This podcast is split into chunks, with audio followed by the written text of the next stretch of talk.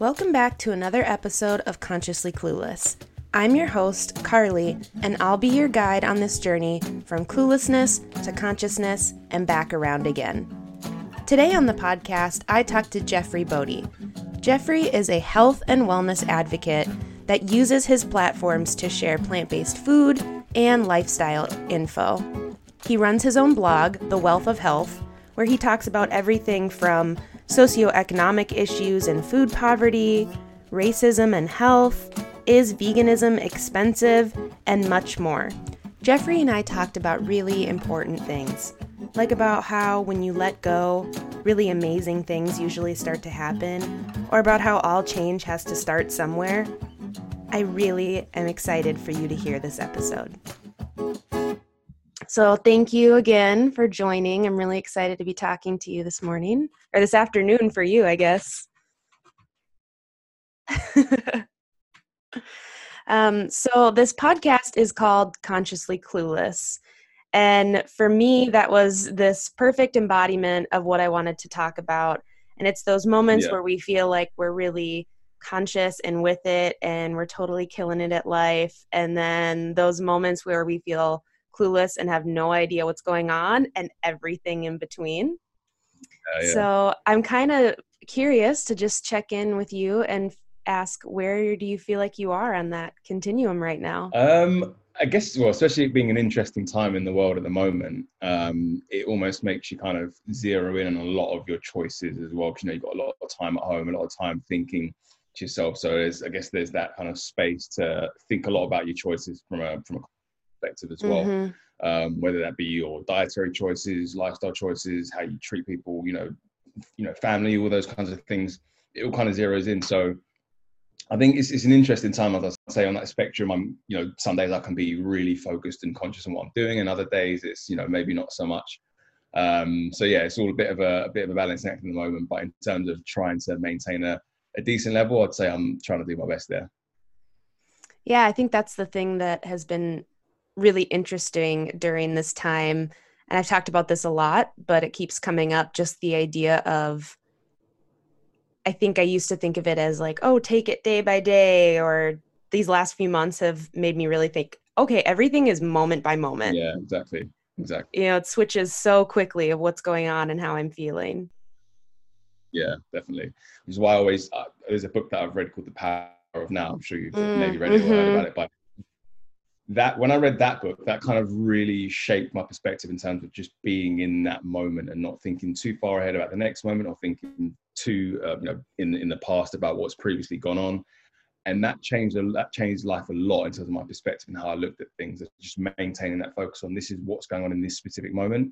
You know, take it for what it is, accept it for what it is, and then just live life like that. So Absolutely. It's been a while since I've read that. It might be time for me to pick it up again and, and remind myself. Exactly. Yeah, definitely. I've definitely been meaning to uh, give it a second read for sure. So, your Instagram page is full of so much good information. Thank you. And is such a cool, informative place to learn. And then it led me to your blog, yeah. which we talked about the other day. So I first want to just hear how did you become plant based? Where did that start? Well, interesting story, which um, I, I, was thinking about it the other day as well, because it's been a bit been a long journey in, in, in that in that aspect. And I think where it started was my sister told me about a documentary called What the Health on Netflix, and mm-hmm. I was I would always been quite health conscious anyway. I'd played a lot of sport growing up. Um, you know, I thought I was eating a healthy diet for an athlete. Um, you know, taking my vitamins, my supplements, and all that kind of stuff. And she told me about how this documentary looked at the links between diet and disease and a lot of the political aspects of, you know, government mm. taking subsidies from certain, you know, big industries for, you know, to, to, to move themselves forward. So it really kind of piqued my interest. And I gave it a watch and I watched it once and then I watched it the second time again with my now fiance um, and literally overnight cut everything out of my diet meat dairy eggs oh wow gone. and i ate a lot of meat dairy eggs and fish like animal mm-hmm. obviously growing up in a, a ghanaian household where okay. meat is just the staple every single pretty much every dinner is meat and every meal is there's got there's an animal product on your plate otherwise it's you know essentially not a meal Um, mm. So yeah, just come completely cut everything out. And I think it was mainly driven by, I say, a couple of factors. So the health side of things, in terms of knowing that I could maximize my longevity by cutting out animal products and adopting a plant-based diet. And then there was, there was other things in terms of um, civil rights issues, which I've now kind of been more vocal about on my page. So in the film, it does talk a lot about how certain areas in, especially in America, mm-hmm. they almost like targeted people of color. Um, and a lot of the runoff from a lot of the uh, the agri- agricultural waste is kind of pumped into these you know communities of color, raising their disease levels massively. Um, and I just didn't really want to be a part of that. I didn't want to partake in that in any kind of way. I mean, in terms of my personal health, I could probably get away with eating meat once a week, twice a week. Probably won't do right. my health, but I just didn't want to be a part of, you know, supporting industries that I knew were doing so much damage on a human level or on an ecological level to the environment. Um, mm-hmm. It just didn't really sit right with me. So for me, it was just a, it was a very easy decision to make. Um, so yeah, pretty much an overnight switch, and then took a couple of months, say six to eight weeks, to really kind of get an understanding of how to properly plan a plant-based diet. Um, so yeah, it was, uh, and, and, again now just you know still doing it, still thriving, still feeling great, and I immediately noticed so many different benefits from it. So, so what were the benefits you noticed? I I uh, read an article that you wrote for the Medium. Yes. And that talked about that, but can you talk a little bit more about yeah, that? Yeah. So the, the immediate benefits that I noticed, my sleep was just unbelievable. So I'd always mm. typically, I'd always try and chase like eight hours sleep. Um, but I'd always feel tired in the mornings. I'd still feel tired, and I'd always have to have a nap during the day or at some point. But I've now just felt like I could just I'd go to sleep very easily, and I'd wake up with energy. Like sometimes I didn't even have to use my alarm clock. I'd just jump straight out of bed with a lot of vitality mm. and energy, which I didn't have before. Um, I felt a lot lighter. I felt I had more energy during the day. In terms of my training in the gym, there was no difference there. Like, I, I, did actually notice that my recovery times got quicker from like heavy yes. kind of, you know, resistance training sessions. Um, so yeah, I think the, the sleep one was really interesting though because I'd always wondered why I was always so tired in the mornings because that didn't really work. That, that, didn't sit right with me. I'd think you know eight hours sleep was more than enough. So why am I tired? But now I have right. seven hours sleep and I feel great in the morning. So that's mm. great. So sleep was the biggest. was the biggest one for me. Yeah. Initial in that article you wrote, which I really loved about this idea of consciousness and clarity yeah. of thought, yes. which I think you'd started to touch on. Mm. Um, but I I related to that on how it kind of was this catapulting thing for me to open my mind to a lot of other issues. Can you talk a little bit more about that? So yeah, I felt like just understanding where my food was coming from made me very inquisitive in terms of okay so now i understand that this is where my food's coming from what about other areas of life? What can i look at? What can i focus on? And as i said the main thing for me was the initial going into it was civil rights and health. But then i was then mm-hmm. i then I took the next step and understood exactly you know how animals are treated in the industry and that kind of suffering that i didn't want to be a part of again.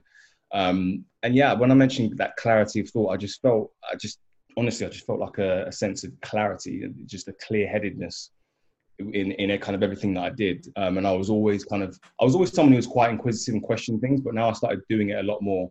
You know, really kind of thinking critically about a lot of things, and I genuinely do feel that it had an impact um, just based on the you know the, the foundations of changing my diet. So, so yeah, it's been it's been a really interesting journey speaking from my own experience, I think I had this initial reaction and and coming from someone who grew up with a lot of privilege as I learn more and more about the fundamental issues and some of our like on a system level, yeah.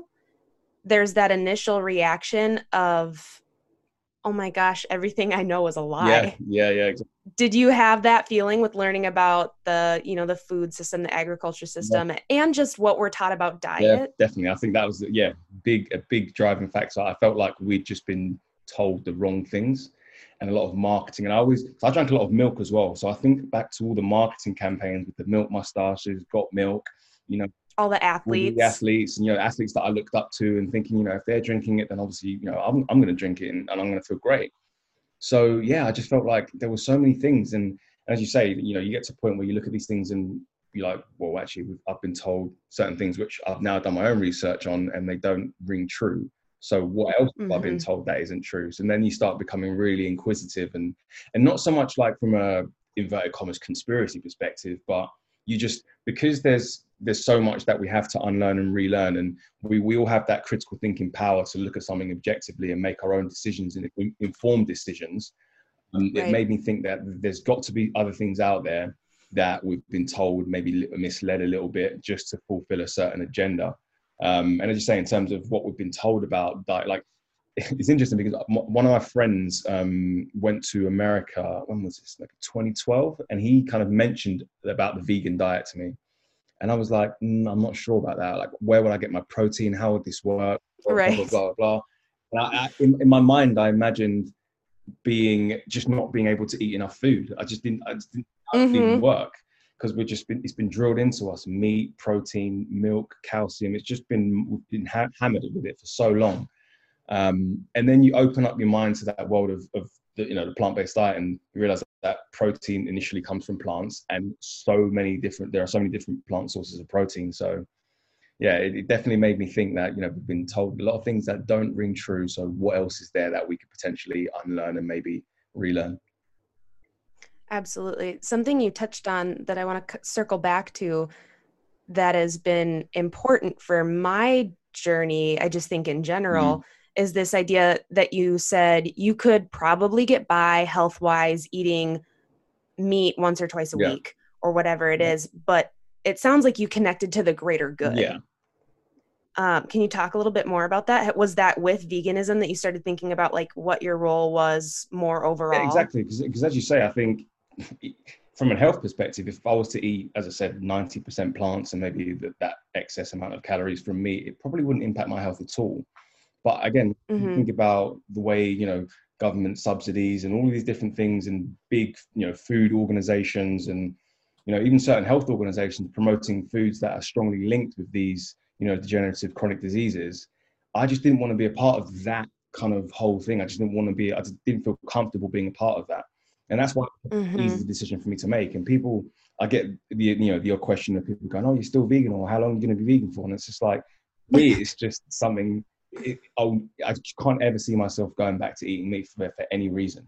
There was no mm-hmm. reason to do it just based on the fact that, I said, when you think about certain civil rights issues and, you know, uh, so all, all of these different things that really make you think that, again, it's, it's, it's obviously bigger than me, you know, as a personal right. perspective, I could get away with it, but I don't want to be a part of uh, like industries which are causing so much damage to certain pockets of, of society um, and the animals as well. So yeah, that's for me. It just didn't really make sense.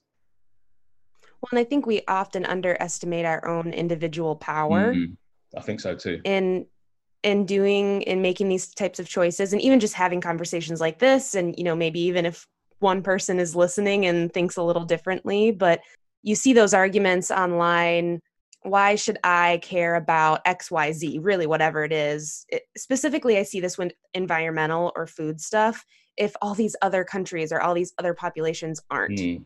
Like it's just the whole thing's a wash. Yeah, exactly. you know, but it has to start somewhere. Maybe that's a little idealistic, but well, I think as you said, we we underestimate how much power we have as individuals because if one individual goes, oh, you know, I'm just one person. Think about if two million people say, oh, I'm just that one person. That's two million right. not having the opportunity to make change. It all all change has to start somewhere. You know, we're not going to make we're not going to hit that home run straight away when mm. we're hmm. trying to make positive change. It's going to be step by step. And it takes, you know, weeks, months, right. years, then so be it. We're never going to arrive at that point that we want to straight away. Um, and I think, you know, because we live in this culture of convenience where we want everything right away but people need to understand make positive change and to make yeah. big changes it's going to be that step by step process so so you've mm. mentioned a few times civil rights and how that was linked into your learning and your understanding and some of the things you've been posting on social media lately yeah. have been really important and um, critical thinking i think especially because veganism has been a pretty whitewashed space and I think that I don't. I mean, I don't know about the UK, yeah, but I think in the, the US well, it yeah, has for sure. And yeah, and so I I would love for you to talk a little bit more about the conversations yeah. you've been starting about race and food and some of your posts have not only come from a historical perspective, which I think was really interesting, but then also the current Yeah. climate. So Can if start to touch we, I that? guess, go on the basis of like food food insecurity, for example, as I mentioned in the, in America, there are a lot of food deserts which are primarily you know people of color. Um, there's actually a film coming out uh, called "They're Trying to Kill Us," where they actually talk about how you know it's it's strategic in the way that they place you know certain food, certain fast food joints in these you know pop communities of color where there's no supermarkets for miles. So this is like the Mm. only source of food that they have. And when you think of you know the, a lot of these statistics that have that I've been putting up recently as well, like black people up to fifty percent more likely to get cardiovascular disease. You know, forty percent of, of 40% Yeah. upwards of black people between the ages of twenty and forty-five have high blood pressure. Uh, three to five ti- more times more likely to have type two diabetes.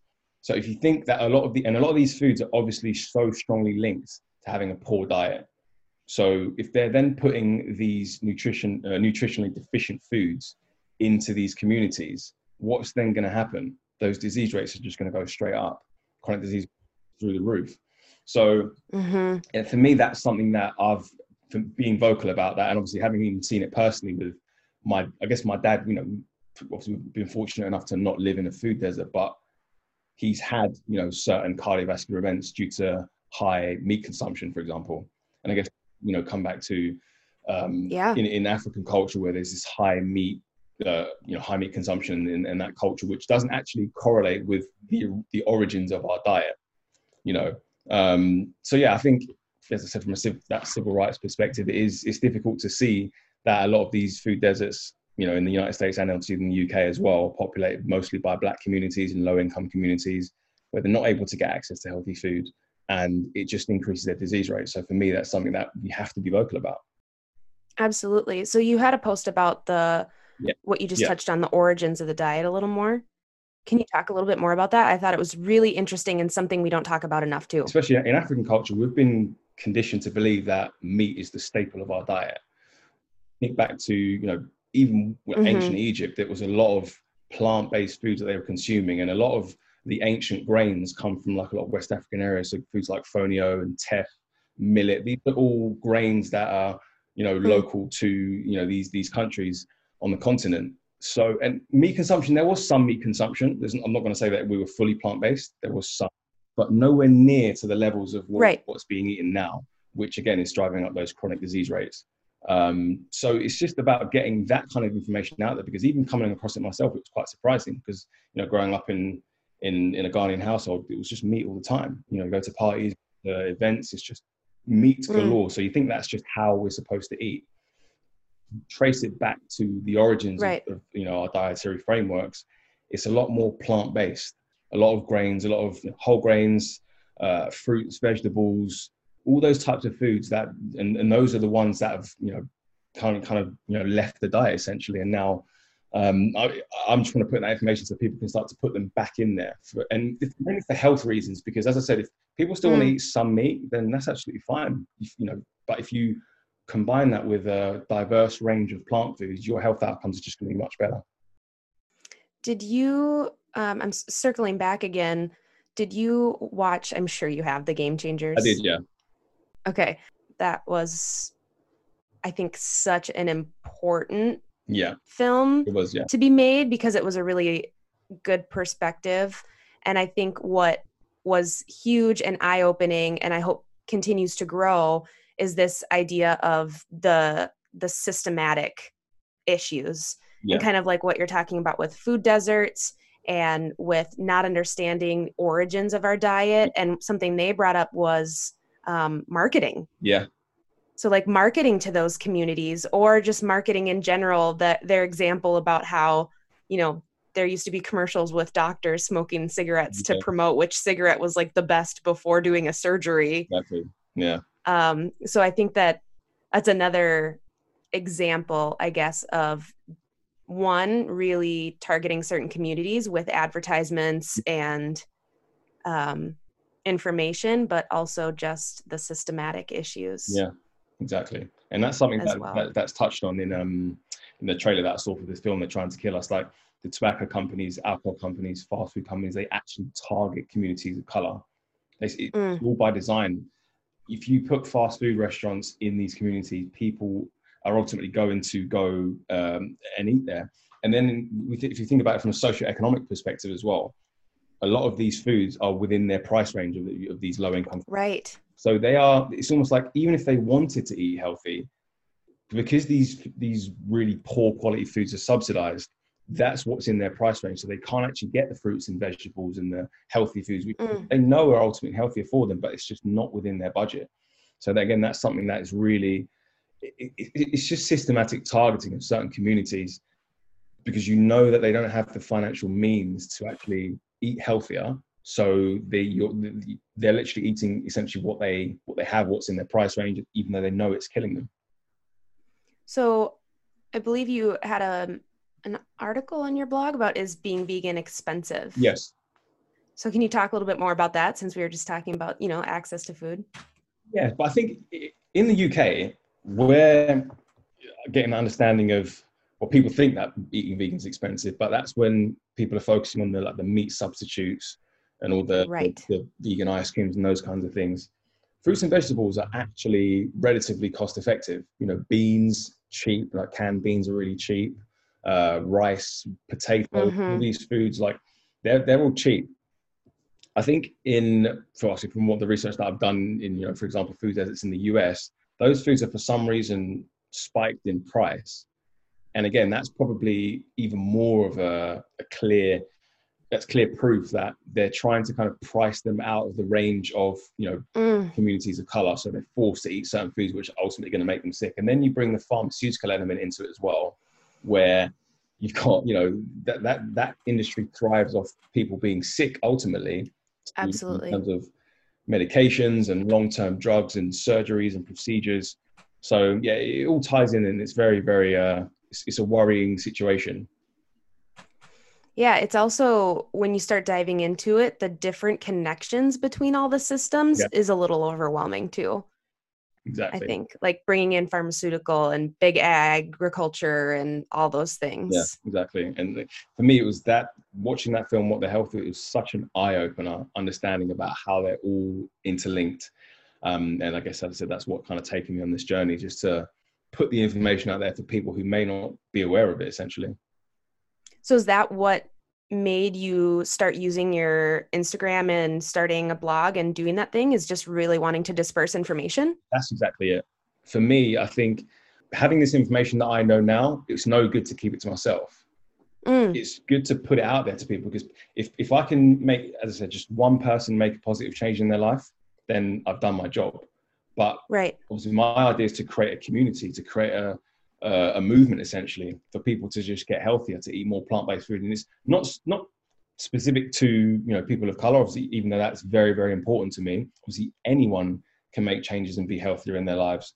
But I say particularly for people of people of color, just because of the the, the disease rates that we have. You know, right. the, the propensity and the, the disproportionate you know amounts of disease that we have in our communities so for me it's, it's so so important to get that information out to people and not keep it to myself because keeping it to myself is no use. I love that idea of well i have this information i might as well share it. Yeah. I think i think that's really beautiful. Yeah because I, think ultimately like my my definition of success is i guess how much you impact other people. That's the one mm.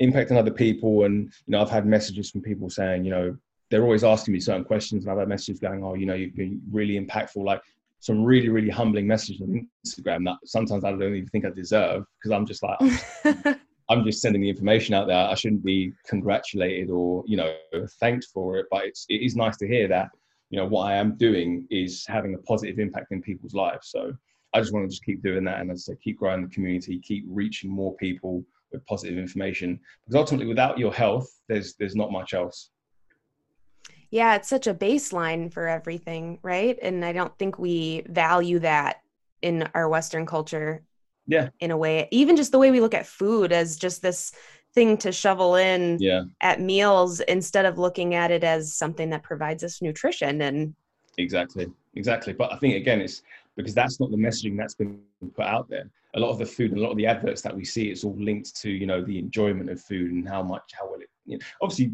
food tasting great is important Right. But the fundamental you know the the real point of food for me is to fuel the body, is to fuel the cells, it's to provide us with energy, provide us with vitality. Obviously, it tasting great is a is an amazing byproduct, and you know I love I've loved cooking way more ever since going vegan. Like, oh, me too. I never was a cook much, but now I'm just you know creating so many different meals, and uh, again, that's something that I do love sharing as well. Um, and there's such a, a, big vegan community where there's loads of different meals, and we will just you know share share the food that we create just to inspire people to see what they can make. But you're right. We were not given the message that food is medicine, oh. weirdly enough. No. So one of the things you talked about was can we trust the media hmm. for um, nutritional yeah.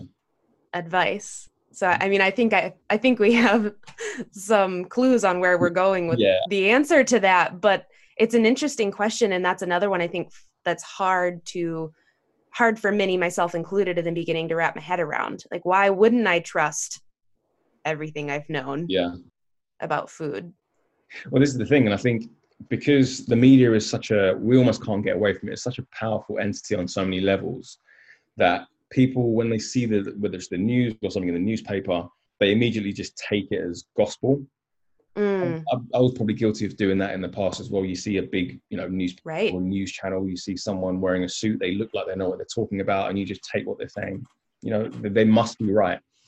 So I guess I wrote that article just to kind of highlight a few things in terms of how the media almost they thrive on confusion because what mm. it does is it gains clicks, it gets you know people buy the newspaper because if they run the same narrative about nutrition, there's nothing you know people just get bored of that. Oh, they thrive on confusion. Say that again. yeah, because I think you know one in one in one um, article you see about plant-based diet is great. In the next article, you see, oh, vegan diet's making you dumb. Then you see something about the keto. Then you see something about paleo. And then it was what they want. They want the clicks because that is important for their, you know, their longevity as a, you know, it's almost like an, uh, it's, it's, a, it's a sales plan for them essentially. Uh, right.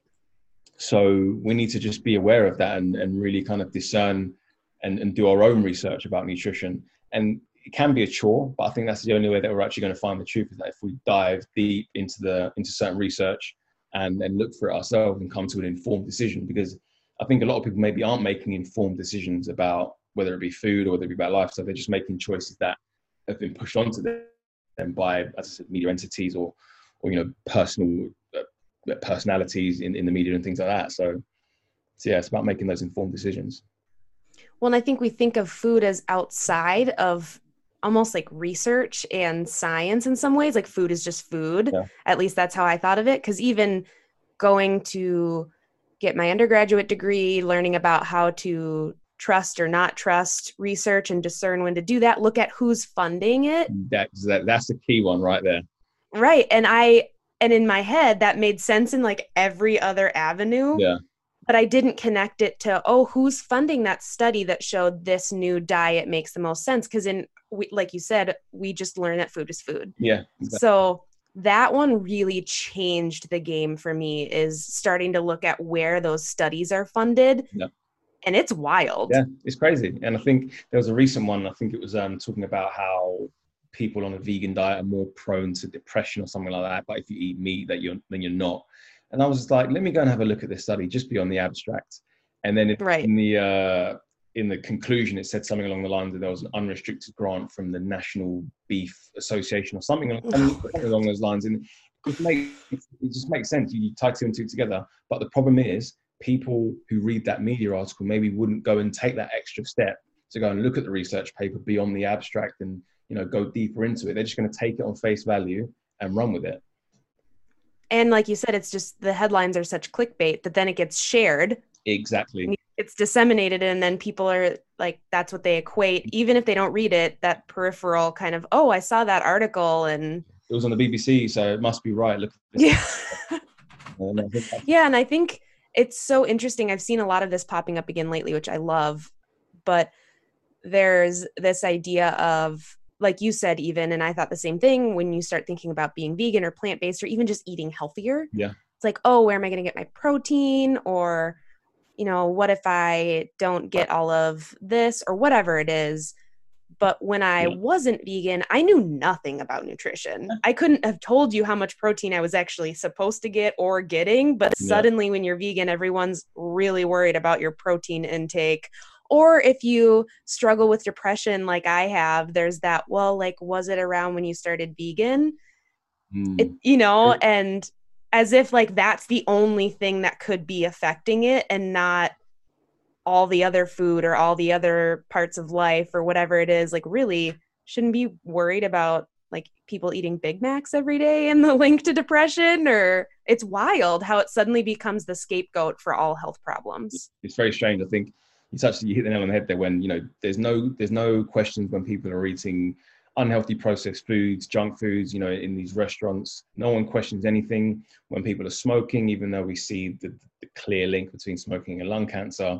right As soon as you change your diet, and let's let's be clear, like you can obviously have an unhealthy vegan diet. Anyone knows oh absolutely you know that's that's it's important to be clear but a healthy whole food plant-based diet has clearly been shown to be a superior diet for health in so many ways. Mhm. so for some reason people seem to equate you know everyone wants to become a nutritionist when you become when you become vegan. It's so true. No one ever meant I, I didn't even know what b12 was before i was on a plant-based diet. And i'd never heard of it. I'd never really focused on i took maybe a multivitamin every now and again but i wasn't so dialed in now with my nutrition um, in terms of knowing what nutrients i'm getting where my food's being sourced from hmm it's not again i think for me it's not just about going plant-based it's about actually being really really diligent with how my nutrition is. And obviously you know there'll be there might be time i might have some vegan ice cream i might have a vegan burger from, on occasion because you've still got to enjoy it from time to time. Absolutely. Um, but i've just got such a more of a rounded understanding of nutrition just how how uh, how well it impacts the body if you do it right. Yeah, I think that, and that ties back to to this kind of consciousness and clarity of thought. At least for me, yeah. is just understanding food more. Like there was this clarity of, oh, the judgment I had for those diets, or just the misinformation. I didn't know anything to the contrary, though. exactly yeah Like I didn't know what B12 was either. this is the thing and i think it's it's been such a, a good learning journey for me as well just understanding um everything uh, you know around my nutrition. And it's not i i always look at different aspects of it as well. I'm, I'm trying to take a real holistic approach to my nutrition. I'm always going to believe that you know the plant-based diet unless the science radically changes and it shows that it is you know great for you which i doubt that's ever going to happen hmm but it's always good to listen to other opinions and other you know points of view. But to, to come to, to make an informed decision based on the research that i do um, the people who i listen to uh, who are you know pioneers in the space whether it's doctors or certain personalities who have a great understanding of plant-based nutrition doing the research myself um, and just yeah being being knowledgeable in the sense of in the sense that what i'm doing from a dietary perspective is really the best for my health but also the best for the environment and the animals as well So, when you started learning, you said what the health was kind of your entry yes into. How long did it take for you to kind of start diving into the animal rights issues or the environment after that initial health perspective? the finding out out about how animals are treated probably took another two months, I think. It was interesting because I actually, so I went plant based. I was like, right, this is my health, civil rights issues. This is what I'm doing. And in that time, I'd actually bought a wallet which was leather, hmm but I've not really made the. It hadn't really clicked in terms of how the animals were then treated for like for consumer goods and for food, Right. And how they're kind of you know how they how they suffer essentially. Um, so now again, that's that was another step in consciousness. So if I want to buy a pair of trainers now, for example, I'll always make a conscious decision. So there's, but there's loads of brands now that are bringing out vegan leather trainers, pineapple leather. So you don't actually have to contribute to that. Um, so as, as I said, I'd say it took another two months for me to really understand what was going on there. Then you know you watch all the videos in the slaughterhouses and how they're treated for uh, for food, for consumer goods, and those kinds of things. Um, again, so that was another thing that I wanted to kind of really get an understanding of and, and, and know what was going on there. So you mentioned growing up in an African household and how meat was really central. Yeah. When you went plant based, did that confuse any family members, or did you get any comments or anything or did i'm curious how that felt for you if if you want to speak to this from a cultural perspective because mm. i know um, i grew up in a small town in northern minnesota and so i think for a lot of people like hunting and fishing yeah. you know growing up doing those things that feel really central to your group of people which i did as well yeah. it's hard to want to step away from something that feels like it was a part of you but that's where i started to think about like even if i enjoy the time i spend with the people doing those things it was like the greater good thing started to kind of keep coming into my head keep coming into my head. So how was that for you? It's interesting actually. My well, my parents thought i was really strange to start with. How are you dropping me? Why are you doing this? Blah blah blah blah. And obviously i told them about the documentary. I tried to get them to watch it. They didn't really want to have any part of it um, mm-hmm. But the, I guess like it kind of slowly got easier in the sense that my mom started getting more understanding of what I was doing. Like obviously when I was when I was living with her, she started you know she was still cooking me certain meals, but she knew to maybe add beans instead of meat. Um, so she was helpful in that regard. Um, right. And then I mean, my, my dad was a little bit more stubborn because I, as I said, he had a couple of cardiovascular events. One that was in my late teens, and then another in my mid twenties. They were like mild heart attack and stroke. Mm. Um, so I really kind of wanted to push him in that, not push him, but kind of guide him in that direction of just reducing the meat consumption and just increasing the plants. Um, and he just wasn't really having any of it. Um, but I wasn't surprised anyway. I knew it would take time. Um, and interestingly enough, my parents are currently in Ghana at the moment.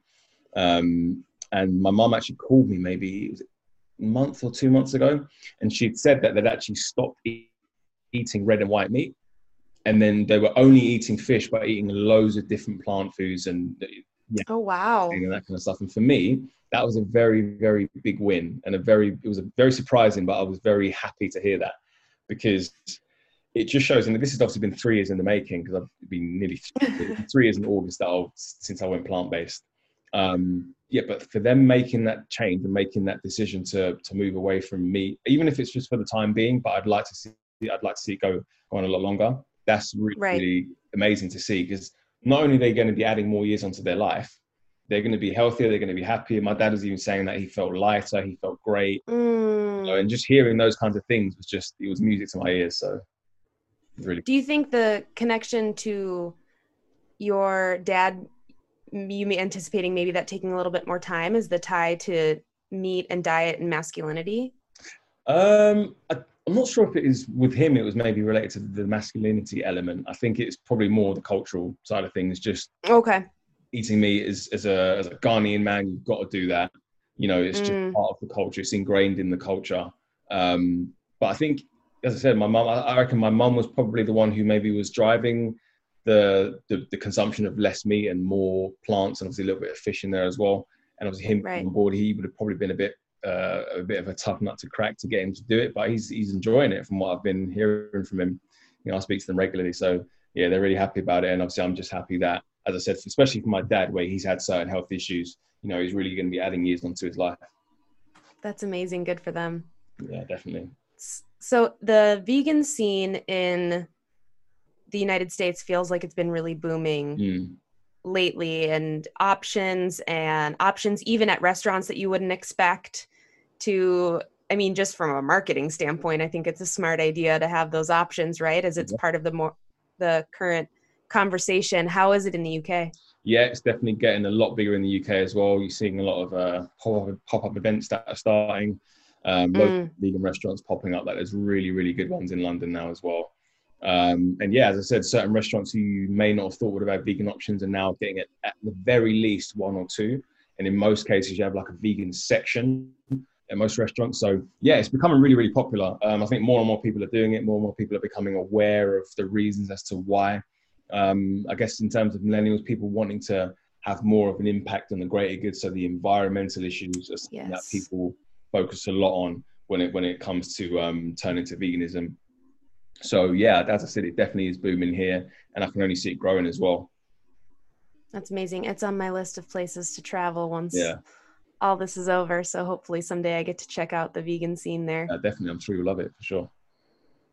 So I'm curious as one of the things I think you list on either your website or Instagram is a wellness advocate. Mm. So what does that mean to you? Does that go beyond food or what does that what does that mean? Yeah, so I think because obviously diet's important, but it's not the only thing that you should be doing to to maximize your health. Obviously, I, I mm-hmm. a lot. Um, I used to play football and travel to different countries to do it. So, health, like fitness, from my perspective, is, is a very important thing. I always advocate for just consistently moving your body, even if it's at a low level. Um, if you think about some of the longest living populations in the world in the blue zones, one of the things that they is a staple for them is kind of low level exercise, but constantly. So they're constantly mm. moving, constantly, whether it's gardening or going to see friends, they're always moving. Um, and you know, in this kind of Western society where we're kind of chained to a lot of us are chained to our desks and we're sitting in a fixed position, that's not really how our body is supposed to be. Um, so yeah, I'm, I'm, very very big on movement. Um, I think from like a self care perspective, when it comes down to like meditation or reading or mm. learning, um, whether it be you know getting new perspective from a book or doing something along those lines. Um, so yeah, I think just being an advocate for that because if you're going to put out a message, you have to obviously embody that message as well and do those things that you're encouraging other people to do. Um, so I'm always, you know, whether it be reading, I'm, I love reading, always like training, keep myself healthy because I want to. My aim is to live to over 100. I want to be one of those. that's one of my aims in, in live over 100, but live a long, healthy life as well. Uh, mm-hmm. I just want to just kind of be an advocate for that and put that information out there so people can make, you know, small changes in their daily life to to kind of fuel them going forward. Do you have a daily meditation practice or a regular practice that you rely on? Or the thing with meditation is that it's quite fleeting for me. Sometimes I'll, I'll be dialed in and I'll be doing it, but then other times I'll kind of just you know, not really be doing it as much. But I guess sometimes I kind of see, for example, training. If I'm in the gym or I'm in the park training, I guess that's almost a form of meditation for me. Mm, mm-hmm. Get in my own space, not have to worry about anything, and it's just me and the whether I'm on the gymnastics rings or whether I'm doing a run. Um, so I kind of see that as, as somewhat of meditation. And sometimes even in the shower, I can just you know stand there and just kind of be still, and that can maybe even kind of be a a way of meditation for me as well. So I, I think when people think of meditation, it's they always think of sitting down in one place, you know, with their eyes closed. But I think it can take on numerous different forms. But um, yeah, I think it's, it's something that I, I, want to do more of. And you know, me, me, and my fiance, we do, we we've occasionally done it We've guided meditation online, uh, guided meditations online, which which are pretty good. But definitely would like to get more of a routine going with it.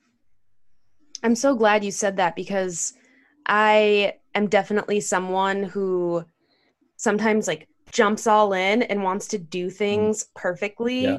And when I first started learning about meditation, I I mean I do have a daily short practice, mm. but I was so like it is sitting on your cushion and it is quiet time and when um, somebody in my life was like well i think of it more as when i like go for a walk i was like you're doing it wrong yeah you know just coming from such a place of judgment as if i was any expert. Yeah. but i'm so glad that you said that because it is so much more it's really just about being present. And i think that's something that i've had to learn yeah. as well. Exactly. It's just about being in that present moment where and, and that could be doing anything essentially. It could be as i said training in the in the gym or whether it's going for a walk for a run in the shower or you can be doing it sitting down as most people do but it's just about finding that time to clear your thoughts and if those thoughts kind of come back into your head just kind of try and get them out or, or accept that they're there but then kind of move forward and really just kind of get the understanding and clear your head and uh, and go from there.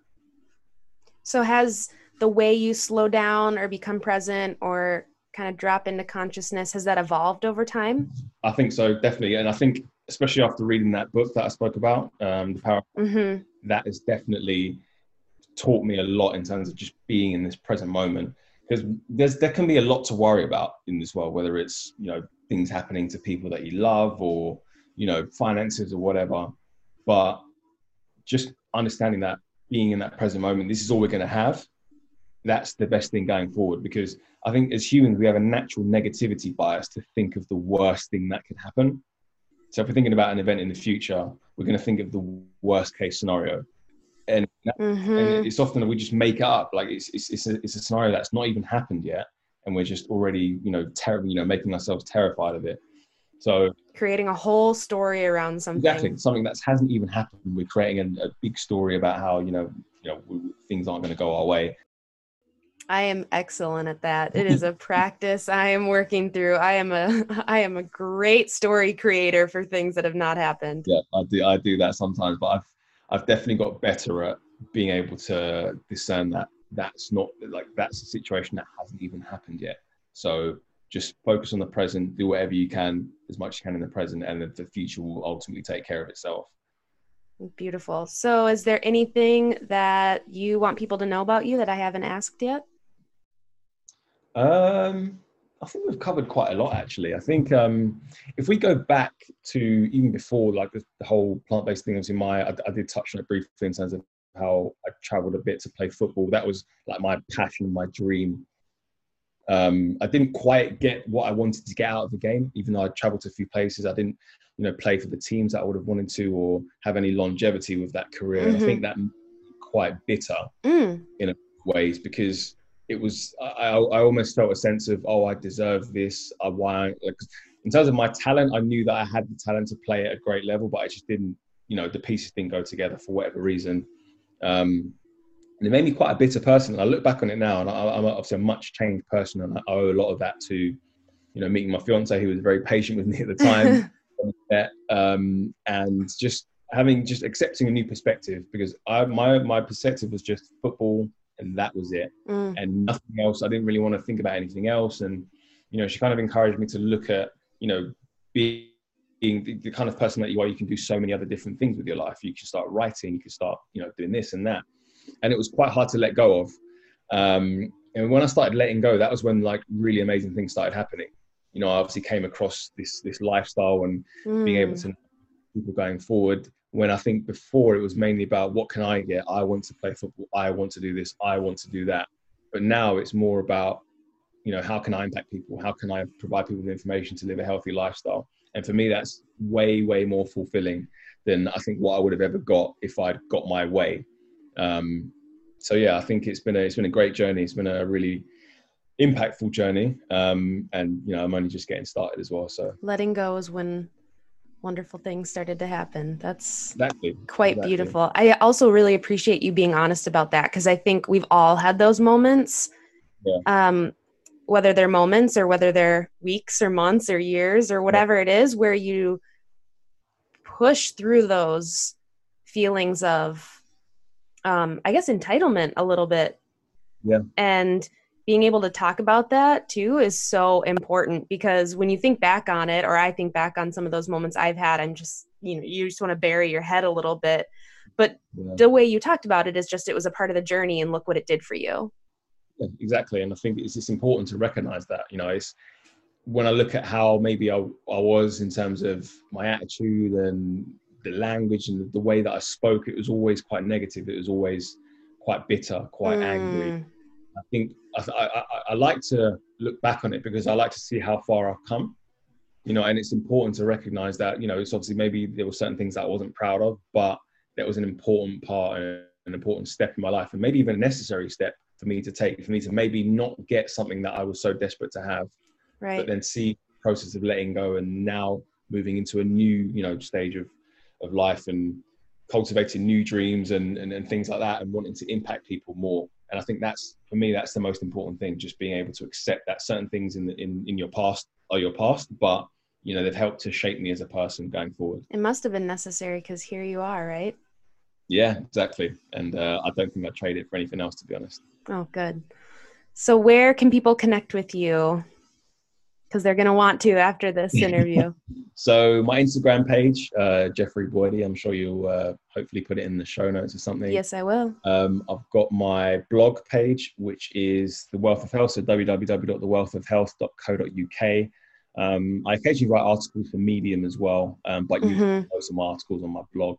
Um, so yeah, my Instagram page and my blog is where you'll find me. Um, yeah, just continuing to put information out there so people can make longer lasting changes to, to maximize the health, longevity, and uh, and their consciousness as well.